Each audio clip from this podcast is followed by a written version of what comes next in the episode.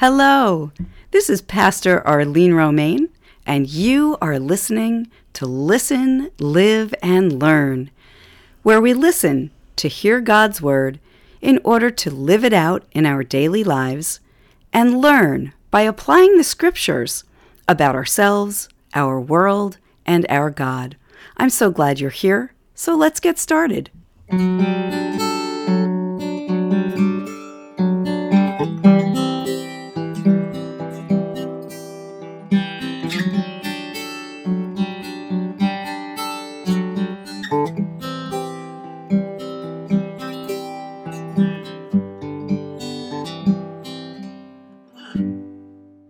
We begin today at the beginning, the first book of the New Testament, the Gospel of Matthew, the genealogy of Jesus the Messiah, beginning to read at chapter 1, verse 1, and reading through to verse 17. An account of the genealogy of Jesus the Messiah, the son of David, the son of Abraham. Abraham was the father of Isaac, and Isaac the father of Jacob, and Jacob the father of Judah and his brothers, and Judah the father of Perez and Zerah by Tamar, and Perez the father of Hezron, and Hezron the father of Aram, and Aram the father of Amminadab, and Amminadab the father of Nahshon, and Nahshon the father of Salmon, and Salmon the father of Boaz by Rahab, and Boaz the father of Obed by Ruth, and Obed the father of Jesse, and Jesse the father of King David. And David was the father of Solomon by his wife Uriah, and Solomon the father of Rehoboam, and Rehoboam the father of Abijah, and Abijah the father of Asaph, Asaph the father of Jehoshaphat, and Jehoshaphat the father of Joram, and Joram the father of Uzziah, and Uzziah the father of Jotham, and Jotham the father of Ahaz, and Ahaz the father of Hezekiah, and Hezekiah the father of Manasseh, and Manasseh the father of Amos, and Amos the father of Josiah, and Josiah the father of Jeconiah, and his brothers at the time of the deportation to Babylon.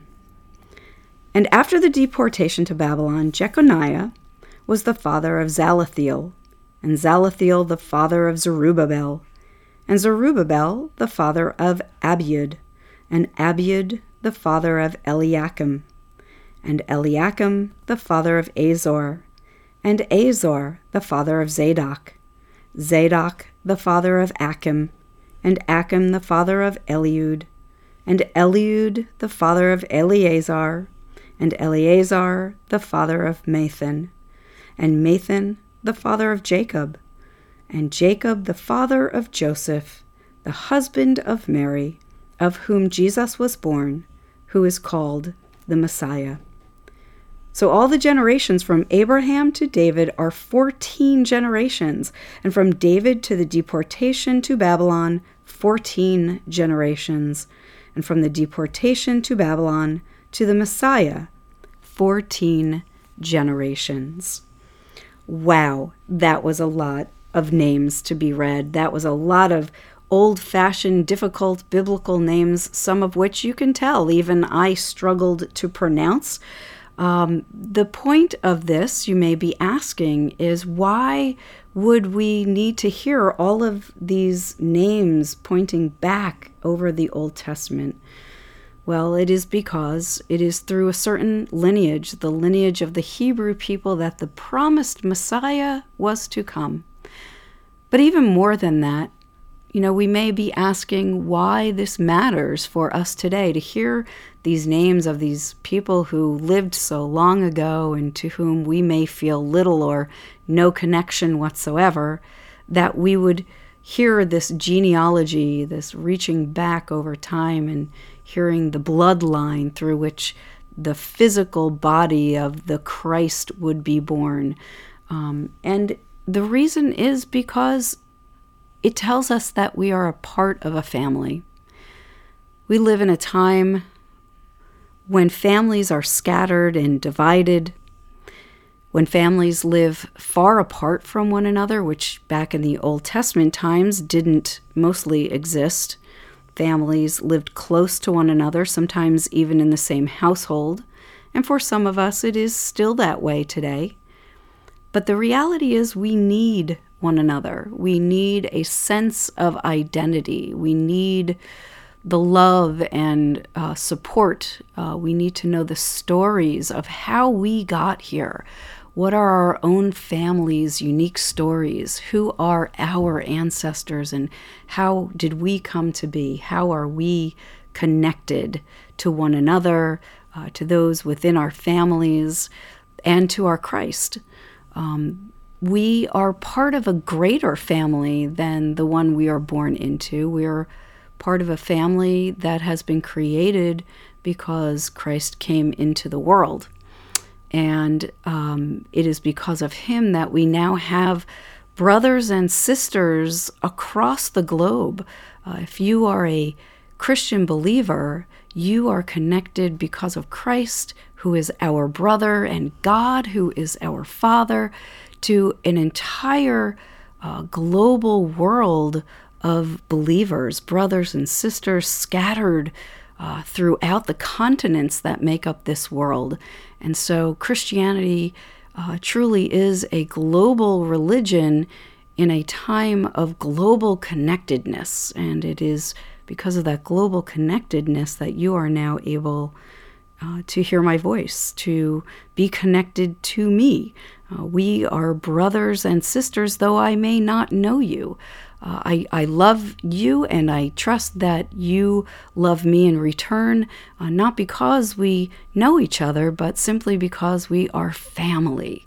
We have been brought into this huge network of individuals from the past, from dating as far back as creation, God's chosen people, the Hebrews, Christ, who was born through this long genealogical line of people trying to understand who God is and to know God as best as possible, to serve God in ways that are honoring of who God is and the fact that God has created us and does so uniquely and on purpose and with innate dignity.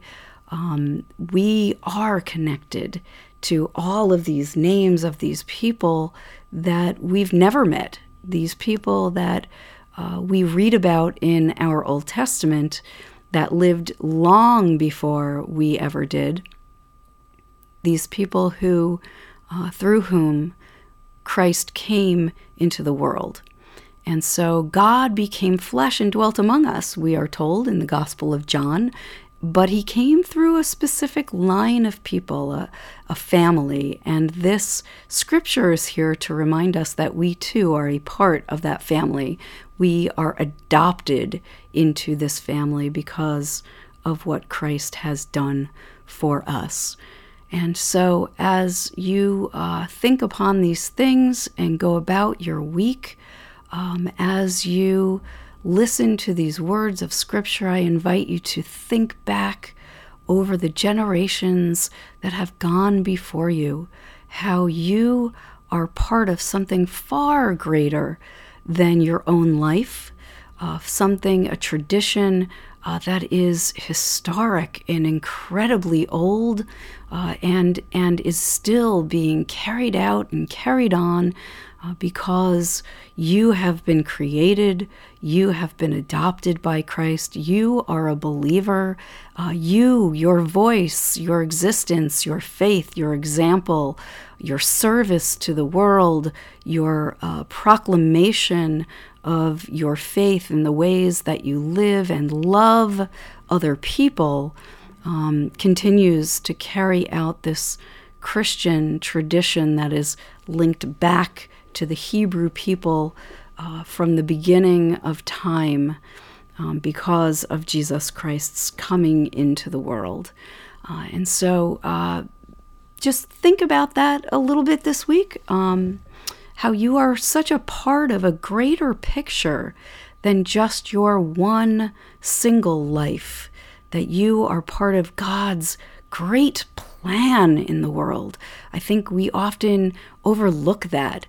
We are not inconsequential. We are not unimportant.